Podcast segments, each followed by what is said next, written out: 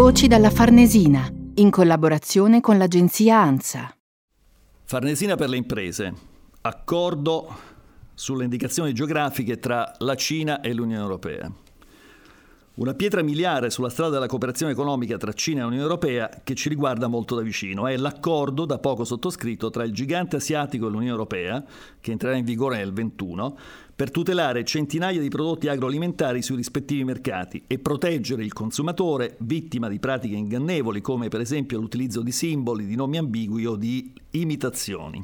Saranno inizialmente 200, metà per la Cina, metà per l'Unione Europea, le indicazioni geografiche tutelate. Dopo quattro anni dall'entrata in vigore dell'accordo, la lista potrà essere integrata da ulteriori 175 prodotti per parte.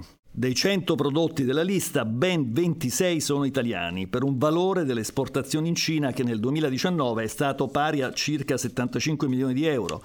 Vini, salumi e formaggi in particolare per portare sulle tavole cinesi i sapori della nostra tradizione enogastronomica. L'accordo è uno strumento concreto di protezione per consentire a queste eccellenze del gusto di presentarsi sul mercato cinese con una reputazione rafforzata e di contare su una comunicazione visuale che li renderà facilmente riconoscibili ai consumatori cinesi.